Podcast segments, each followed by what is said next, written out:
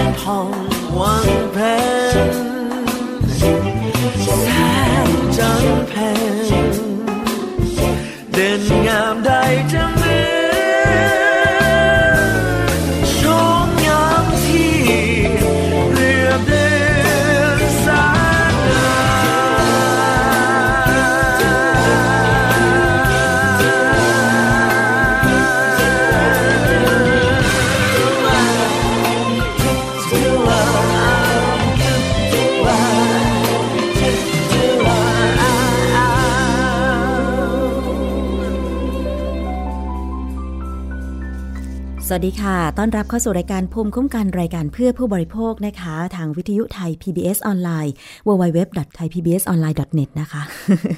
ดิฉันชนะทิพไพรพงศ์มาอยู่เป็นเพื่อนคุณผู้ฟัง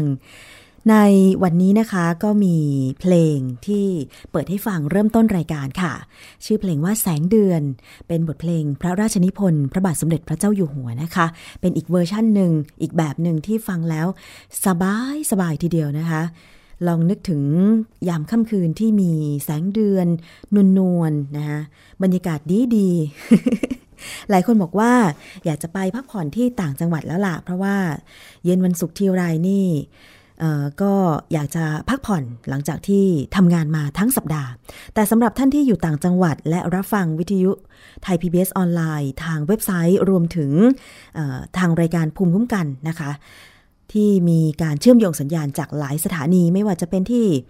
วิทยุชุมชน คนหนองยาไซสุพรรณบุรี FM 107.5เมกะเฮิรตซ์วิทยุชุมชนปฐมสาครจังหวัดสมุทรสาครนะคะ FM 106.25เมกะเฮิรตซ์วิทยุชุมชนคนเมืองลี้จังหวัดลำพูน FM 103.75เมกะเฮิรตซ์วิทยุชุมชนวัดโพบัลลังจังหวัดราชบุรี FM 103.75เมกะเฮิรตซ์นะคะ รวมถึงที่วิทยุชุมชนเทศบาลทุ่งหัวช้างจังหวัดลำพูน FM 106.25เมกะเฮิรตซ์และวิทยุชุมชนคนเขาวงจังหวัดกาลสิน FM 89.5เมกะเฮิรตซ์ถ้าท่านรับฟังจากสถานีเหล่านี้ แล้วก็อยู่ในต่างจังหวัดเนี่ยดิฉันคิดว่ามันมีบรรยากาศของความเป็นธรรมชาติมีต้นไม้นะคะ ที่เขียวขจีมากกว่าในกรุงเทพอยู่แล้ว ถือว่าโชคดีโชคดีมาก ๆ เลยทีเดียวนะคะ เอาละ ใครจะเดินทางไปพักผ่อนที่ไหน ในช่วงสุดสัปดาห์แบบนี้ก็คงจะต้องเตรียมตัวกันนะคะเรื่องของ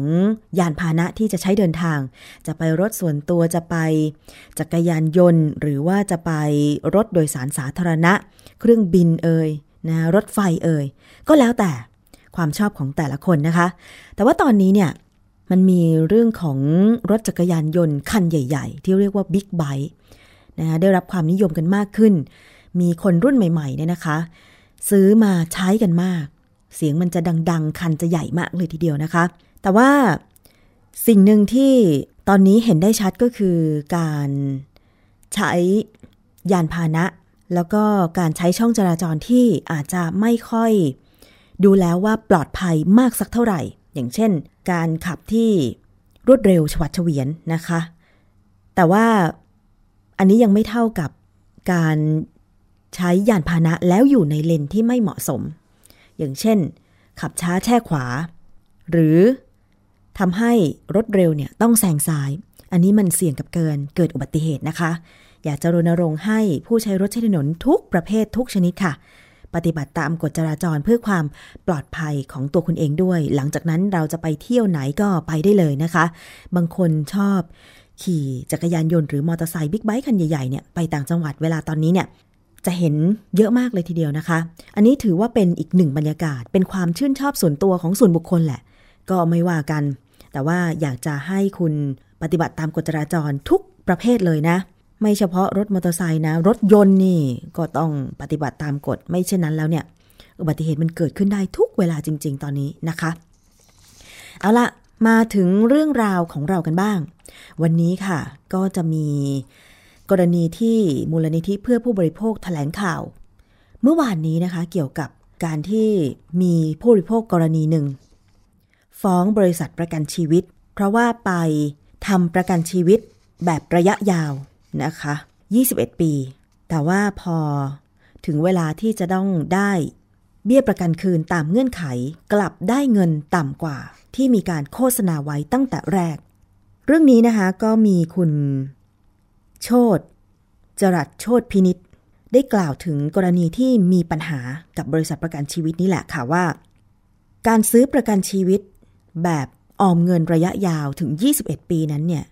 จริง ๆ แล้วปัญหามันไม่ได้เกิดที่ปีแรกปีสองแต่ปัญหามันมาเกิดปีสุดท้าย เพราะว่าเป็นปีที่จะต้อง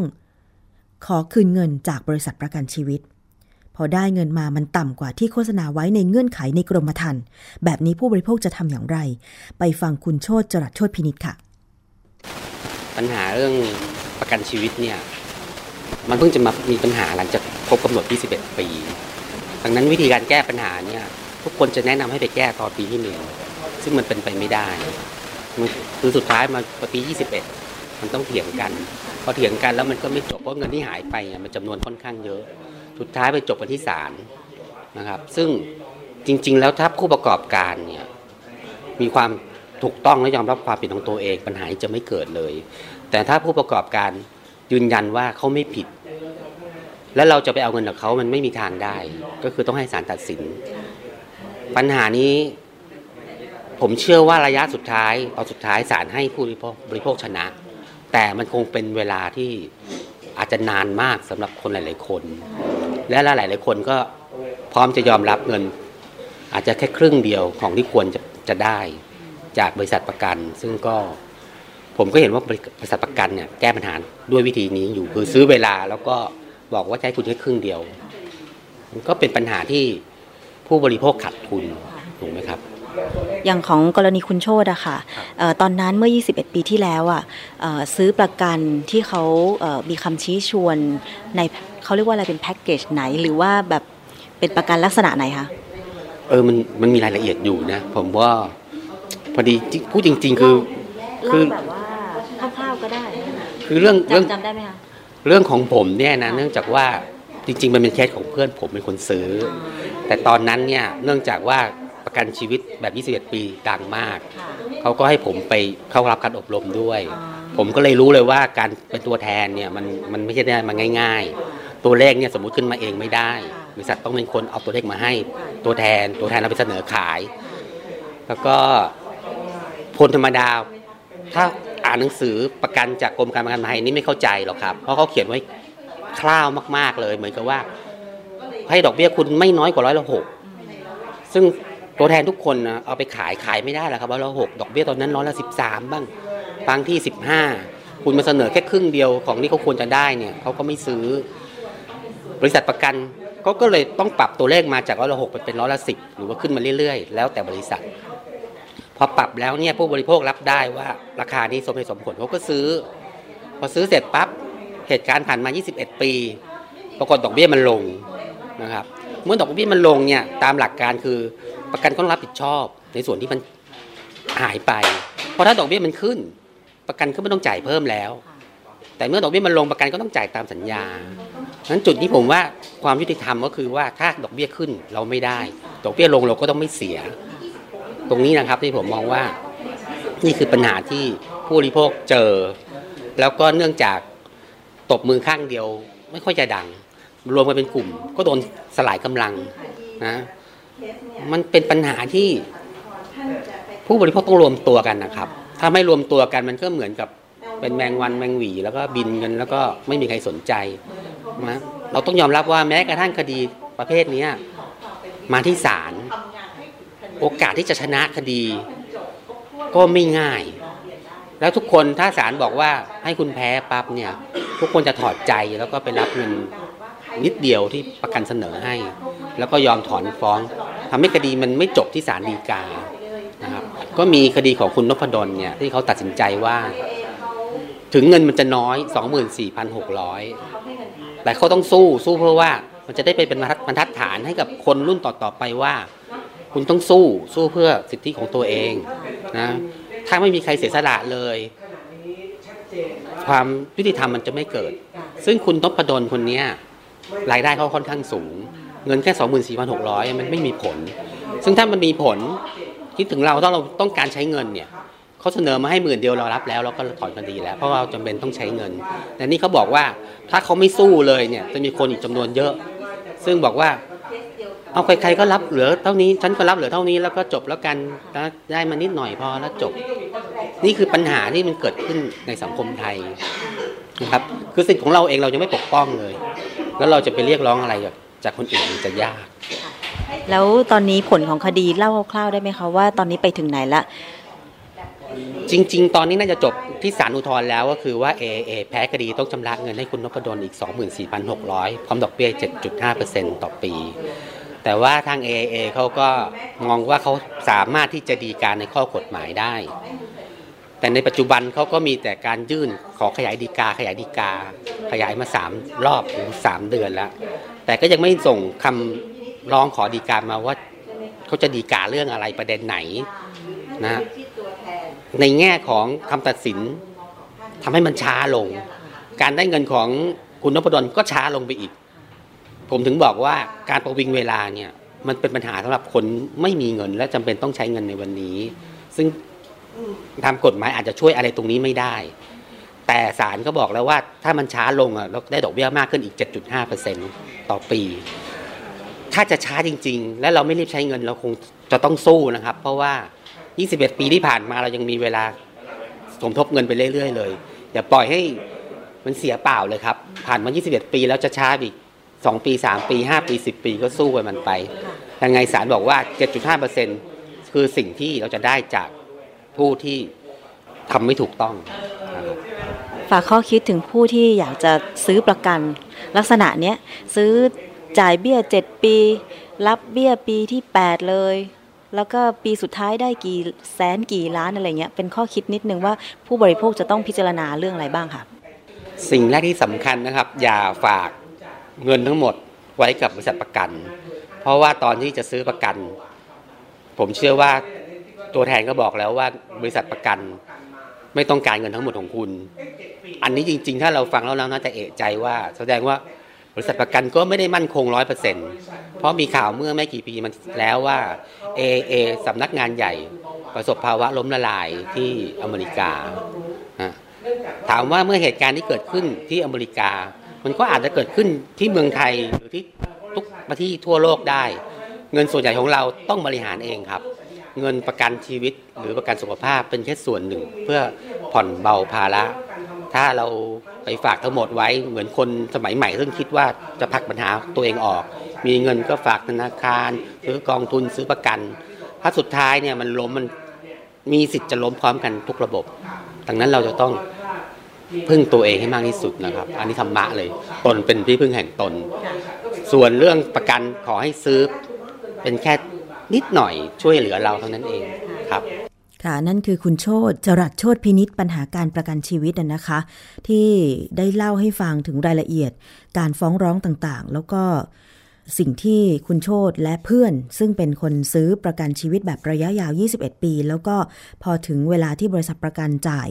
เบี้ยให้เนี่ย ต่ำกว่าที่โฆษณาไว้นะคะ อันนี้ก็ยังคงเป็นประเด็นกันอยู่ เป็นเรื่องที่ค้างอยู่ในศาลกันอยู่พอสมควรนะคะ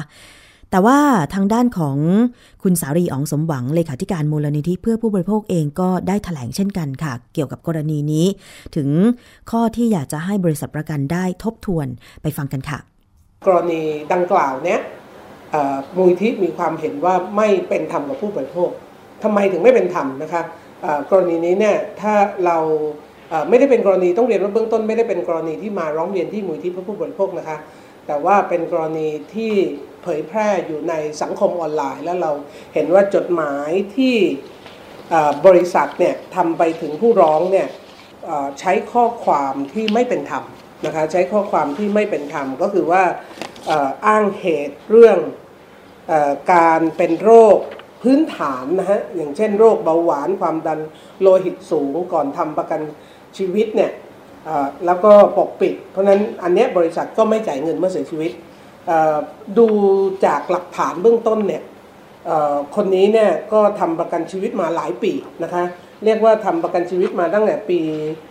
ถ้าดูจาก เอกสารที่มีคนส่งให้มาที่มูลที่เพื่อผู้บริโภคเนี่ยเราก็จะพบว่าเขาทำประกันชีวิตมาตั้งแต่ปีประมาณปี 2552 นะคะแล้วก็นอกเหนือจากจดหมายที่บริษัทส่งให้ผู้บริโภคเนี่ยเราก็คิดว่าเหตุที่ไม่เป็นธรรมกับผู้บริโภคเนี่ยก็ต้องเรียนว่ามีประเด็นนะคะเนื่องจากว่าเคยมีดีกา ของศาลดีกานะคะดีกาที่ 2449 ทับ 2516 ซึ่งเป็นตัวอย่างของคนที่ทำประกันชีวิต แล้วก็เรียกว่าอ้างเขียนไว้นะคะว่าตัวเองเนี่ยมีรายได้ต่อเดือนเนี่ยประมาณ 30,000 บาท เพราะฉะนั้นเมื่อเสียชีวิตเนี่ยเขาก็ขอรับ 30,000 บาทจากรายได้ต่อเดือน แต่ปรากฏว่าบริษัทเนี่ย ก็แจ้งว่าคนเนี้ยเป็นชาวนา เพราะฉะนั้นเนี่ยรายได้ไม่ควรจะได้ 30,000 บาท รายได้ควรจะน้อยกว่านั้น ซึ่งศาลฎีกาก็ได้มีคำพิพากษานะคะว่าบริษัทเนี่ยรู้อยู่แล้วว่าเขาเขียนว่ามีรายได้ 30,000 บาทต่อปี เพราะฉะนั้นเนี่ยก็ไม่ควรจะเป็นเหตุที่จะบอกเลิกสัญญาทั้งทั้งที่คุณควรจะรู้ก่อนนะคะเพราะฉะนั้นกรณีนี้ก็สามารถที่จะเทียบเคียง ให้กับผู้บริโภครายนี้ได้ว่าเขาทำประกันมาตั้งแต่ปี 2552 นะคะ เพราะฉะนั้นเนี่ยบริษัทก็ควรจะรู้หรือพึงรู้ หรือบริษัทเนี่ยมีสิทธิ์บอกเลิกสัญญา เรียกว่า 7 ปีนะฮะถ้านับถึงปี 2559 เนี้ยก็ 6-7 ปี บริษัทมีสิทธิ์บอกเลิกสัญญาทุกปี แต่ไม่ใช่พอเข้ามาเสียชีวิตปีนี้เนี่ยบริษัทก็อ้างเหตุไม่จ่ายตังค์ นะคะ เพราะฉะนั้นเนนก็คิดว่าอันนี้เป็นความไม่เป็นธรรมที่ผู้บริโภคเราเนี่ยได้รับนะคะ เพราะฉะนั้นเ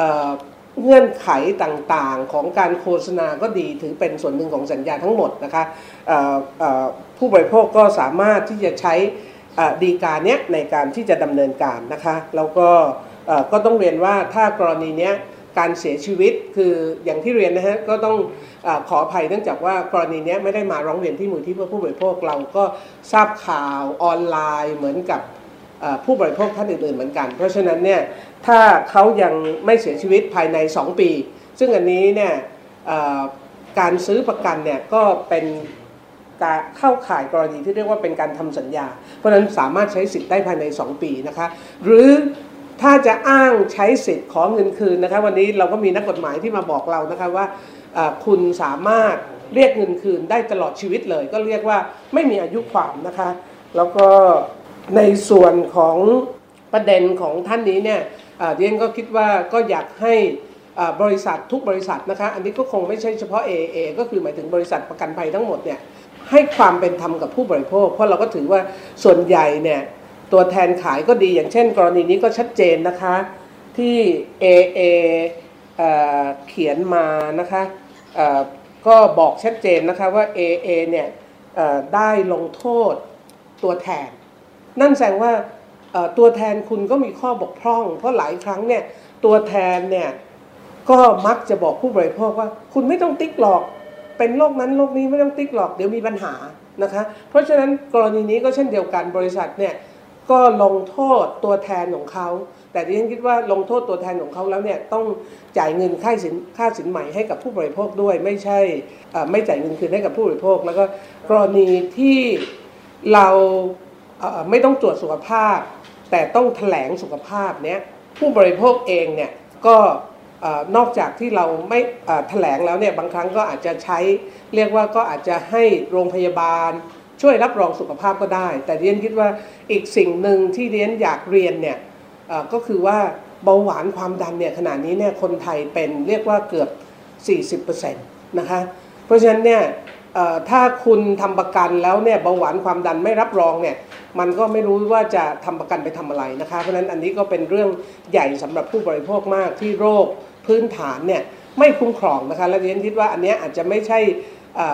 สาเหตุสำคัญที่เกี่ยวข้องกับการตายด้วย มันก็ต้องไปดูว่าสาเหตุที่ทำให้เกิดการเสียชีวิตเนี่ยเเกี่ยวเนื่องกับเรื่องอะไรนะคะเพราะฉะนั้นข้อเสนอต่อเรื่องนี้มูลที่ก็มีข้อเสนออยู่สามประเด็นนะคะหนึ่งก็คืออยากให้ผู้บริโภคเนี่ยไปใช้สิทธิ์ต่อเนื่องนะคะไปใช้สิทธิ์ต่อเนื่องก็คือหนึ่งก็คือขอเงินคืนนะคะขอเงินคืนผ่านกระบวนการยุติธรรมโดยการใช้สิทธิ์ฟ้องคดีถ้าไม่ครบ 2 ปีหรือ ขอเงินคืน ซึ่งการขอเงินคืนเนี่ยไม่มีอายุความนะคะเพราะฉะนั้นก็อยากให้ไปฟ้องคดีนะคะ อันที่สองเนี่ยเรียนคิดว่าสิทธิ์ในการบอกเลิกสัญญาเนี่ยเป็นสิทธิ์ของทั้งสองฝ่ายก็คือบริษัทประกันเองเนี่ย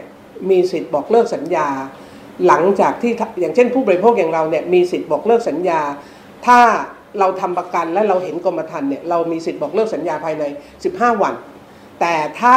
เราไม่ได้เห็นกรมธรรม์กรมธรรม์ส่งมาให้เราทีหลังเนี่ยเรามีสิทธิ์บอกเลิกสัญญาหลังจากเราได้รับกรมธรรม์เนี่ย30วันนะคะ เพราะฉะนั้นสิทธิ์บอกเลิกสัญญาเนี่ยก็มีสิทธิ์ทั้งสองฝ่าย ทั้งตัวผู้บริโภค และก็ทั้งตัวผู้ประกอบการหรือบริษัทนะคะ เพราะฉะนั้นเนี่ยก็ควรจะใช้สิทธิ์บอกเลิกสัญญานั้น แต่ว่าขณะนี้บริษัทเนี่ยก็ปล่อยปละละเลย จนถึง 7 ปี แล้วเมื่อเขาเสียชีวิตเนี่ยก็มาบอกว่าจะไม่ชดใช้สินไหม ซึ่งก็แสดงว่าคุณก็รู้หรือไม่ได้ดำเนินการอะไรเลย แล้วก็มาใช้สิทธิ์บอกเลิกสัญญาทีหลัง ซึ่งก็ไม่น่าจะเป็นเป็นประเด็นที่เป็นไม่เป็นธรรมกับผู้บริโภคนะคะ ก็เรียนคิดว่ากรณีนี้ก็คงจะเป็นประเด็นที่มีความสำคัญ แล้วก็ทิ้งท้ายนิดนึงนะคะสำหรับผู้เอาประกันที่ทำประกันภัยอาวิโสโอเค ซึ่งอันนี้ชัดเจนว่า ไม่ต้องตรวจสุขภาพ แล้วก็ไม่ต้องแถลงสุขภาพ แล้วบริษัทเนี่ยก็ต้องเขียนไว้ในกรมธรรม์ให้ชัดเจน อันนี้เป็นข้อบังคับของคอปพอใครที่ทำแล้ว แล้วก็ในกรรมธรรม์ไม่ได้ระบุไว้ เอาไปเปลี่ยนให้ชัดเจน บริษัทจะใช้เป็นข้ออ้าง ในการที่ไม่จ่ายเงินสินใหม่ไม่ได้แน่นอน ถ้าเราเสียชีวิตหลัง 2 ปีนะคะอันนี้ก็เป็นคำแนะนำจากมูลที่ผู้ผู้บริโภคและดิฉันเองก็เอ่ออยากเรียกร้อง AA นะคะว่าขอให้ทบทวนกรณีนี้ แล้วก็ขอให้จ่ายเงิน เนื่องจากว่ามันไม่ใช่เขา ทำ30 วันอยู่ในระยะเวลาที่คุณจะบอกเลิกได้แล้วเขาเสียชีวิต แต่จริงๆก็เป็นการทำประกันที่ยาวนานถึงเกือบ 7 ปีนะคะเขาทำตั้งแต่ปี 2552 ซึ่งเนียนคิดว่าก็ประมาณ 7 ปี เพราะฉะนั้นเนี่ย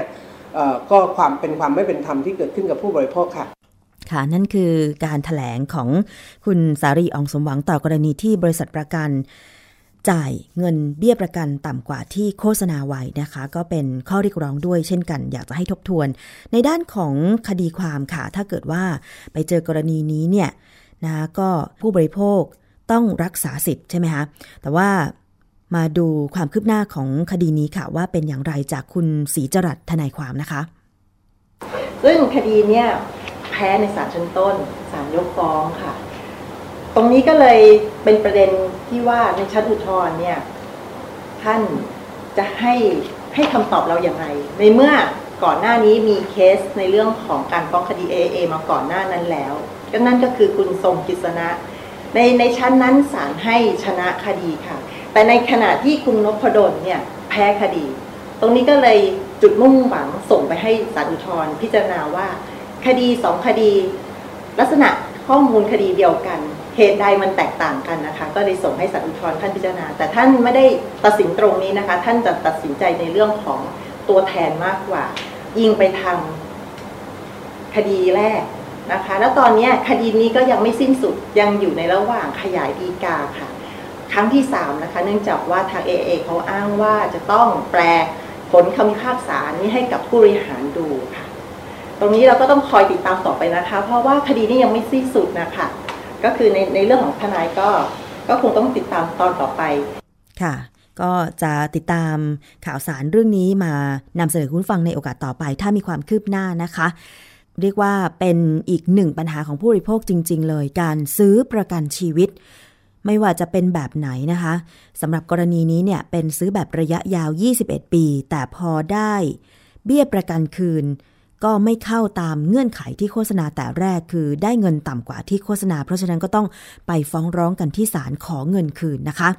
เอาละค่ะ ช่วงนี้ไปพักฟังเพลงกัน เดี๋ยวช่วงหน้ายังมีเรื่องอื่นสำหรับใครที่มีปัญหาเรื่องของการซื้อขายออนไลน์อะไรต่างๆ เรามีข่าวดีในการแก้ไขปัญหาค่ะ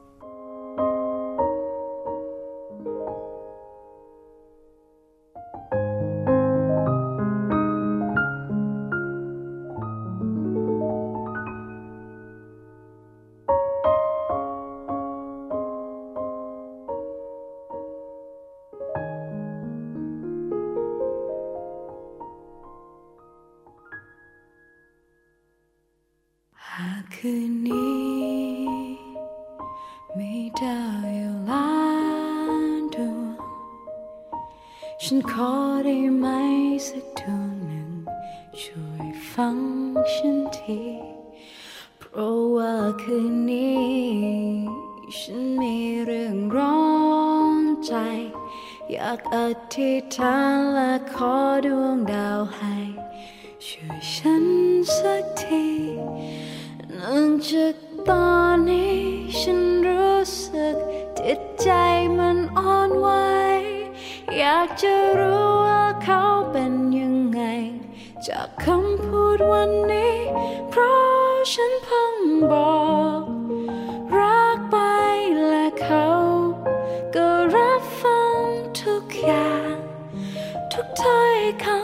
มือนความฝัน แต่ฉันเองก็ไม่อาจแน่ใจพรุ่งนี้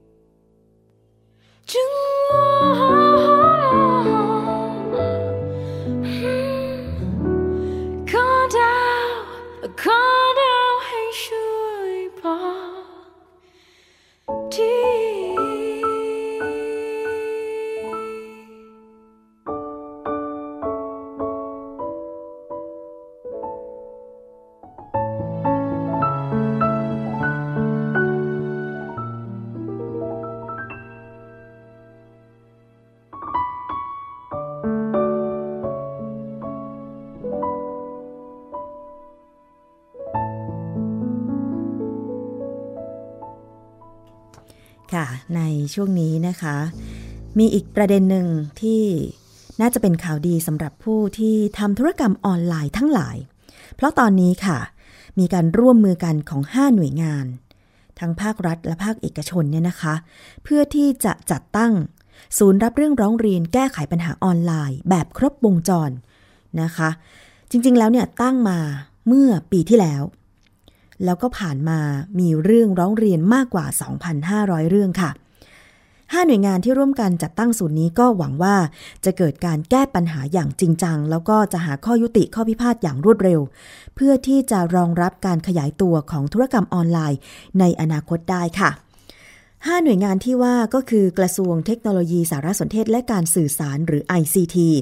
สำนักงานพัฒนาธุรกรรมทางอิเล็กทรอนิกส์ องค์การมหาชนหรือ EDDA สำนักงานคณะกรรมการคุ้มครองผู้บริโภคหรือสคบสำนักงานเลขาธิการคณะกรรมการอาหารและยา และกรมการกรมพัฒนาธุรกิจการค้ากระทรวงพาณิชย์ รวมถึงกองบังคับการปราบปรามการกระทำผิดเกี่ยวกับอาชญากรรมทางเทคโนโลยี หรือบกปอทนะคะ มีการทำความตกลงจัดตั้งศูนย์รับเรื่องร้องเรียน ปัญหาออนไลน์แบบครบวงจรค่ะ โดยมีสายด่วน ให้ประชาชนร้องเรียนไปก็คือโทรศัพท์หมายเลข 1212 นะคะรัฐมนตรีว่าการกระทรวง ICT บอกว่า ความร่วมมือดังกล่าวเนี่ยเพื่อที่จะรองรับนโยบายดิจิทัลอีโคโนมีโดยพบว่าหมายเลขโทรศัพท์เคลื่อนที่ ที่มีจำนวนเพิ่มขึ้นกว่า 90 ล้านเลขหมาย แล้วก็มียอดทำธุรกรรมในตลาดอีคอมเมิร์ซ2ล้าน1แสนล้านบาทค่ะ ผู้บริโภคและนักธุรกิจเนี่ยก็สามารถมั่นใจได้อย่างเต็มที่ว่า จะมีศูนย์กลางที่พร้อมเป็นที่พึ่ง ช่วยดูแลปัญหาทั้งในส่วนของเว็บไซต์ผิดกฎหมาย หรือมีเนื้อหาไม่เหมาะสม ปัญหาการซื้อขายออนไลน์ ปัญหาภัยคุกคามไซเบอร์ แล้วก็อื่น ๆ ที่เกี่ยวข้อง พร้อมทั้งประสานหน่วยงานที่เกี่ยวข้องอย่างเช่น ธนาคารแห่งประเทศไทย ให้เข้าร่วมศูนย์นี้ด้วยนะคะไปฟังรายละเอียดเรื่องนี้จากคุณอุตมะสาวนายนรัฐมนตรีว่าการกระทรวง ICT ค่ะ อีกโอกาสหนึ่งนะครับ อีกก้าวสำคัญของการที่หน่วยงานรัฐมาร่วมมือกันนะครับหกแห่งในเรื่องของการมาร่วมกันสร้างสร้างเสริมนะครับ พัฒนาศูนย์รับเรื่องร้องเรียนเกี่ยวกับธุรกรรมออนไลน์ เรื่องของอินเทอร์เน็ตออนไลน์ทั้งหมดนะครับ ไม่ว่าจะร้องเรียนในเรื่องของออถ้ามีเนื้อหาคิดว่าไม่เหมาะสม หรือการค้าขายออนไลน์ ซึ่งปัจจุบันนี้เนี่ยก็ขยายวงไปมากนะครับ ก็ถือว่าเป็นเรื่องที่มีการจำเป็น แล้วก็เป็นเรื่องที่สำคัญ เพราะวันนี้ประเทศไทยอย่างที่เราทราบกำลังขับเคลื่อนเรื่องดิจิทัลเพื่อการพัฒนาเศรษฐกิจและสังคมนะครับ ที่เรามีแม่บทแผนแม่บทที่กำลังหลายหน่วยงานทั้งภาครัฐและเอกชนนี่กำลังช่วยกันดำเนินการอยู่ แล้วนอกจากนั้นเนี่ยวันนี้เนี่ยการที่หกหน่วยงานมาร่วมมือกันเนี่ยก็ถือว่าเป็นเก้าวสำคัญก้าวหนึ่งของการที่เราช่วยกันปรับเปลี่ยนนะครับรูปแบบการทำงานของรัฐบาลไปสู่รัฐบาลดิจิทัลนะครับก็คือหน่วยงานภาครัฐที่สามารถเชื่อมโยงแชร์ใช้ข้อมูลด้วยกันนะครับเพื่อที่จะสามารถให้บริการกับภาคประชาชนเนี่ยได้คล่องตัว แล้วก็รวดเร็ว นะครับสะดวกยิ่งขึ้น ไม่ว่าจะประชาชนจะอยู่ในเมืองใหญ่ หรืออยู่ในส่วนภูมิภาคเนี่ยก็ไม่เป็นปัญหาสามารถร้องเรียนเข้ามาโทรเข้ามาได้นะครับทางศูนย์ก็สามารถรับเรื่องได้ตลอดเวลานะในเรื่องนี้กระทรวง ICT ก็ให้การสนับสนุนกับสำนักงานพัฒนาธุรกรรมอิเล็กทรอนิกส์หรือ EDDA เนี่ยซึ่งเป็นองค์กรมหาชนนะครับ อยู่กับกระทรวงเนี่ยจะเป็นผู้ดูแลบริหารศูนย์นะครับเชื่อมโยงกับหน่วยงานภาครัฐอีก 5 แห่งนะครับซึ่งล้วนมีบทบาทในการให้บริการผู้บริโภค ประชาชน องค์กรเอกชนในวงกว้างนะครับเพราะวันนี้ถือว่าเป็นก้าวสำคัญอีกก้าวหนึ่งนะครับในภาพใหญ่เนี่ยนะครับเเป็นสิ่งที่จะช่วยสร้างความเชื่อมั่น อันนี้คือเป้าหมายใหญ่ว่าถ้าเรามีศูนย์รับเรื่องร้องเรียนเนี่ย คนใช้งานไม่ว่าจะเป็นการค้าขายออนไลน์ทั้งหลายเนี่ยอย่างน้อยก็เออสบายใจเชื่อมั่นได้ว่ามีช่องทางที่จะติดต่อถึงหน่วยงานรัฐที่มีส่วนเกี่ยวข้องนะครับส่วนที่จะทำได้มากน้อยแค่ไหนเนี่ยก็จะเดี๋ยวฟังจากท่านว่าท่านได้ตั้งเป้าไว้อย่างไรหรือไม่แต่ผมเชื่อนะครับ ผมเชื่อว่าศูนย์นี้เนี่ยจะมีบทบาทในการสร้างความเชื่อมั่น โดยที่รับเรื่องร้องเรียน แล้วก็หาแนวทางที่จะแก้ไขปัญหาเหล่านั้นเนี่ยได้รวดเร็ว มาเชื่อมกัน one stop service ที่เรียกว่าจุดเดียว ก็สามารถโทรเข้ามาตรงนะครับ 1212 ที่ศูนย์นี้ได้เลย ที่วันนี้ลงนามกัน แล้วก็ทางศูนย์เนี่ยก็จะประสานงานนะครับว่าเอ๊ะเรื่องนี้มันไปทางไหน หน่วยงานที่รับผิดชอบเกี่ยวข้องคือใครนะครับเพราะฉะนั้นเข้ามาตรงกลางได้เลย ถ้าเราไม่มีศูนย์เช่นนี้เนี่ยเรื่องซึ่งปริมาณมันมากขึ้นใช่ไหมตามการใช้งานเนี่ยถ้ายิ่งไม่มีศูนย์เนี่ยมันก็ไม่มีทางออก นะมันก็ไม่มีทางออก เพราะนั้นมีศูนย์เหล่านี้เนี่ยก็จะทำให้เรื่องเหล่านี้เนี่ยมีคนดูแลได้ชัดเจนขึ้น ส่วนจะรับเรื่องได้มากน้อยแค่ไหนเนี่ยทางศูนย์เขาต้องเตรียมการมันแล้วแต่เรื่องนะบางเรื่องมันอาจจะไปถึงศาลบางเรื่องมันไม่ถึงศาลเพราะนั้นเนี่ยท่านผออพูดถึงถ้ามันเป็นถ้าเป็นเรื่องถึงศาลเนี่ยก็ต้องไปเข้ากระบวนการถูกไหมกระบวนการยุติธรรมมันก็ใช้เวลาเหมือนกันมันอาจจะเป็นเดือนแต่ถ้าไม่ถึงศาลเนี่ยผมว่าเป็นวันก็พูดกันรู้เรื่อง ค่ะ นั่นคือเสียงของรัฐมนตรีว่าการกระทรวง ICT นะคะ คุณอุตมะสาวนายนค่ะ ก็ถือว่าเป็นเรื่องที่ข่าวดีนะคะสำหรับผู้ที่นิยมทำธุรกรรมออนไลน์ แล้วก็นิยมใช้สังคมออนไลน์ ในชีวิตประจำวัน เพราะว่าตอนนี้เนี่ยรู้สึกปัญหาการละเมิด ต่างๆ มันจะมีเพิ่มมากขึ้นนะคะ ทางด้านของคุณสุรางคนาวายุภาพค่ะ ผู้อำนวยการเอ็ดดาก็บอกว่า จากการทดลองให้บริการศูนย์รับเรื่องร้องเรียนปัญหาออนไลน์ หมายเลขโทรศัพท์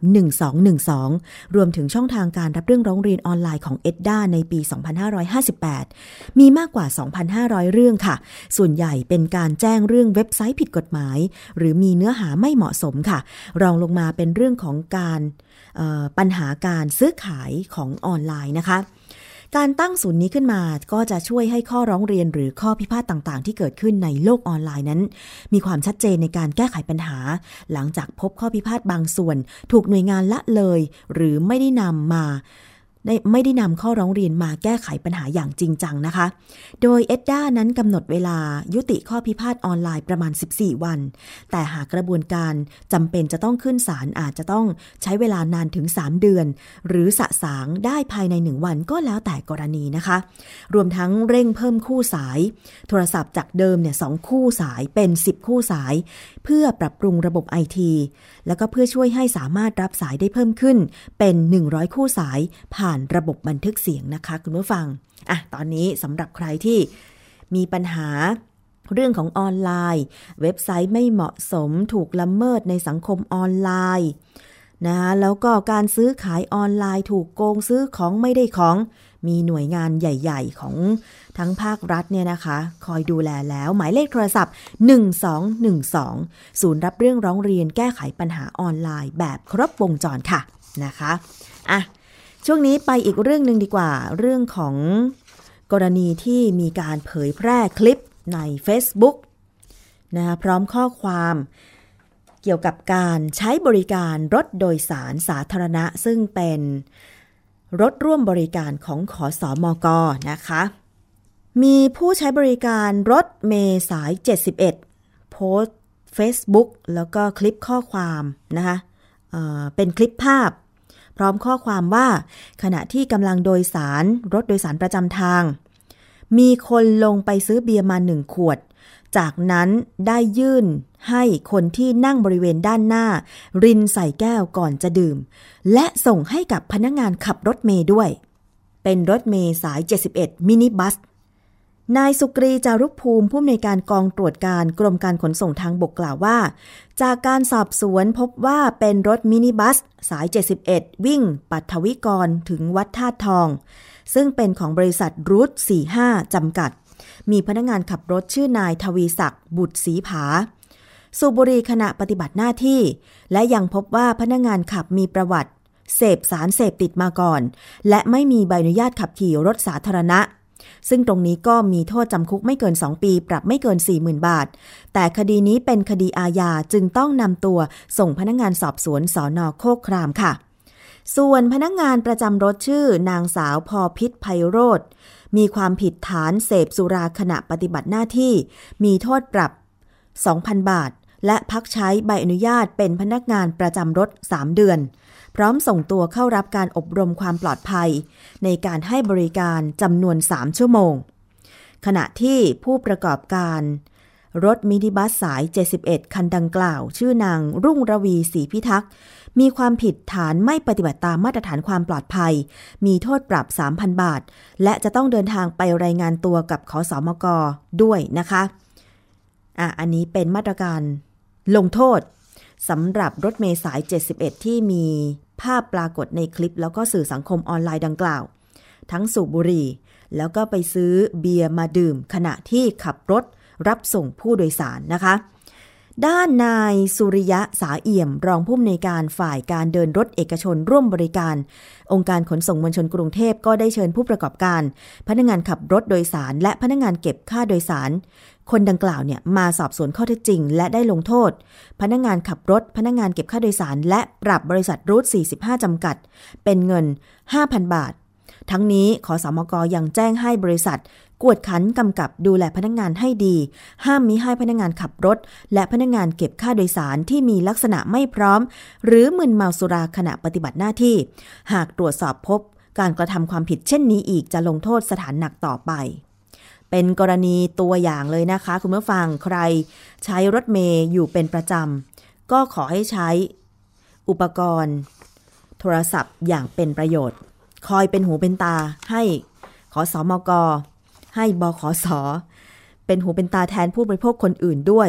เพราะแบบนี้มันเสี่ยงมากนะคะ คุณผู้ฟังพอปรากฏข้อเท็จจริงว่า ในระหว่างที่ขับรถเมย์มินิบัสสาย 71 พนักงาน เก็บค่าโดยสารลงไปซื้อเบียร์หนึ่งขวด มาดื่มและยังรินให้กับคนขับรถเมย์คันดังกล่าว ยังมีการสูบบุหรี่ด้วย อันตรายจริง ๆนะคะ ขนาดรถยนต์ส่วนตัวเนี่ย เจ้าหน้าที่ตำรวจยังตั้งด่านตรวจ ห้ามดื่ม ของมึนเมาแล้วขับรถ นี่เป็นรถโดยสารสาธารณะ ซึ่งคุณต้องดูแลรับผิดชอบชีวิตของผู้โดยสารทุกคนที่มาใช้บริการรถคุณ เพราะว่าคุณเก็บค่าโดยสารไปแล้ว การขับรถในขณะที่มึนเมาแม้จะเพิ่งจิบเบียร์เข้าไปก็ตาม มันก็มีแอลกอฮอล์เข้าไปในกระแสเลือดแล้วนะคะทำให้สตินั้นก็ไม่ดี การจะไปบังคับรถนั้นก็ไม่ดีตามไปด้วย เสี่ยงกับการเกิดอุบัติเหตุมาก ๆ เลย อันนี้คงจะใช้เป็นประเด็นเถียงไม่ได้ เพราะมีข้อพิสูจน์ทางการแพทย์แล้ว เพราะฉะนั้นอยากจะให้ผู้โดยสารไม่ว่าจะใช้บริการรถโดยสารประเภทไหน ขอให้ใช้อุปกรณ์ มือถือของคุณ ให้เป็นประโยชน์ เห็นอะไรไม่ชอบมาพากล ก็ขอให้เป็นหูเป็นตาแทนแบบนี้ดีค่ะ ใช้สื่อสังคมออนไลน์แบบที่เป็นประโยชน์ ถือว่าเป็นการรายงานข่าวด้วยตัวเองนะ คุณผู้ฟัง แต่ในขณะที่ทำการถ่ายภาพถ่ายคลิปก็ขอให้ระมัดระวังตัวเองนะคะ เอาละค่ะ อีกเรื่องหนึ่งของรถเมย์คนกรุงยังมีความหวังที่จะได้นั่งรถเมย์ขอสอมอกใหม่นะคะ เพราะว่าจากการประกาศประกวดราคา โครงการจัดซื้อรถเมย์ NGV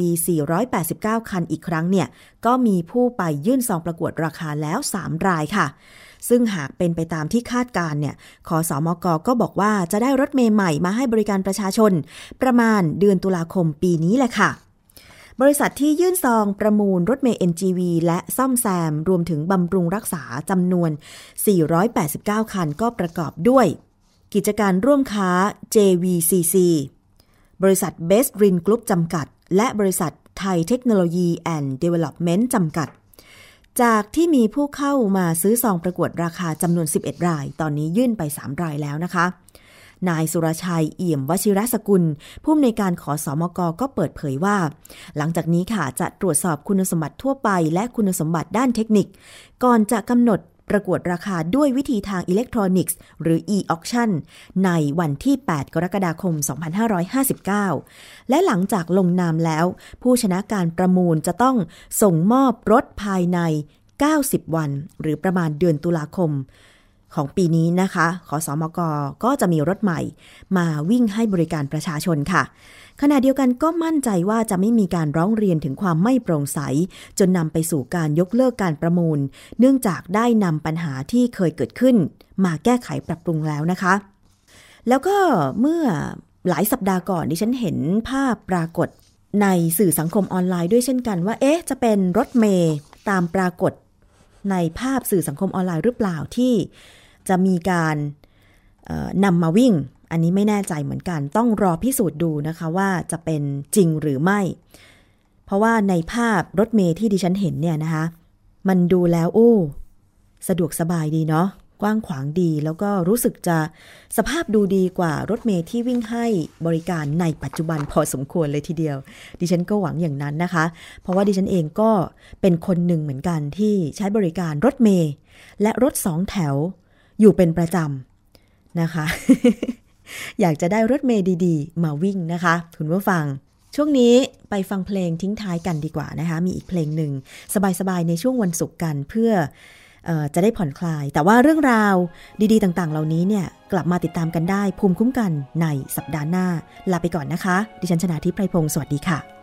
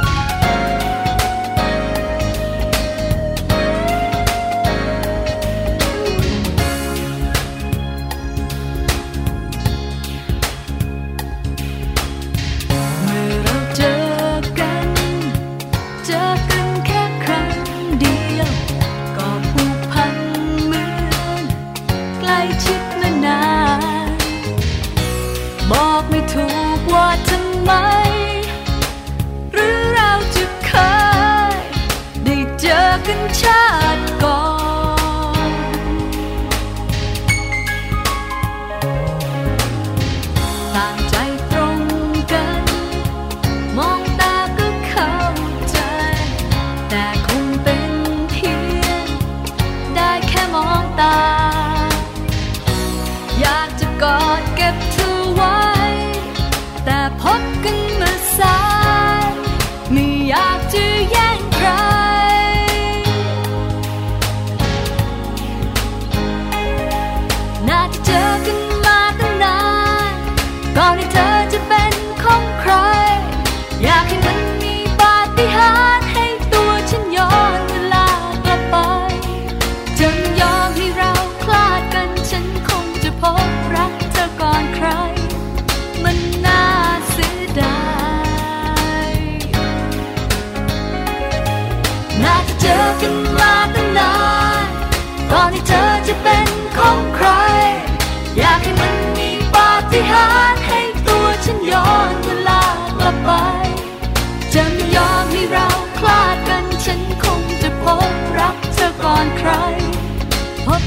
side.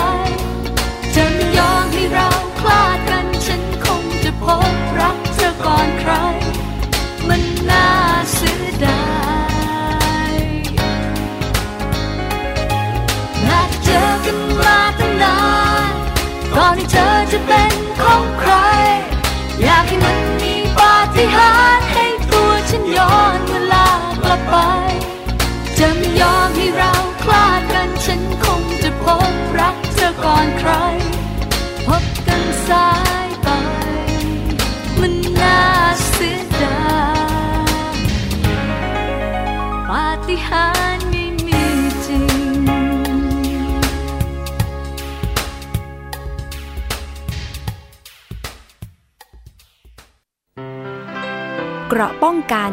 เพื่อการเป็นผู้บริโภคที่ฉลาดซื้อ และฉลาดใช้ ในรายการ ภูมิคุ้มกัน